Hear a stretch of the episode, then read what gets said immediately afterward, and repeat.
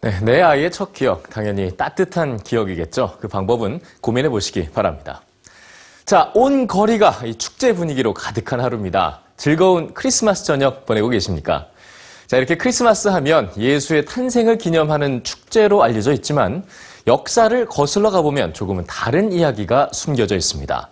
오늘 뉴스지에선 이 크리스마스의 숨겨진 비밀을 알려드립니다. 크리스마스는 그리스도와 미사가 합쳐진 말로 그리스도의 탄생을 기념하는 미사라는 뜻입니다. 그런데 성서 어디에도 예수가 12월 25일에 태어났다는 기록이 없다면 믿어지시나요? 학계에서는 예수가 실제로 언제 태어났는지 아무도 모른다는 게 정설입니다. 그렇다면 어떻게 12월 25일이 예수의 탄생일이 됐을까요?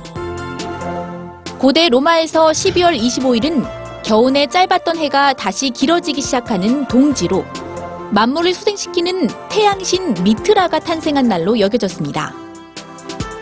또한 12월 17일부터 24일까지는 농경신 사투르누스의 제사 기간으로 사람들은 집안에 상록수를 들여 장식하고 서로 선물을 주고받으며 사투르 날리아라는 축제를 벌였는데요.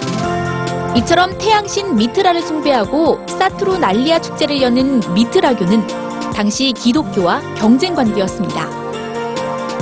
그러다 313년에 콘스탄티누스 황제가 기독교를 공인하고 12월 25일을 아예 예수의 탄생일로 지정함으로써 미트라교의 축제를 기독교의 축제로 만들었다는 겁니다.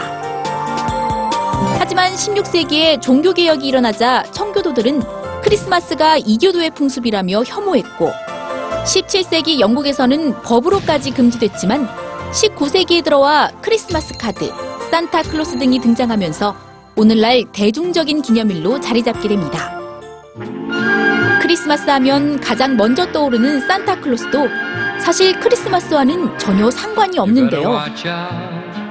오늘날 산타클로스의 모델은 3, 4세기경 동로마 제국에서 활동했던 성 니콜라우스로 알려져 있습니다.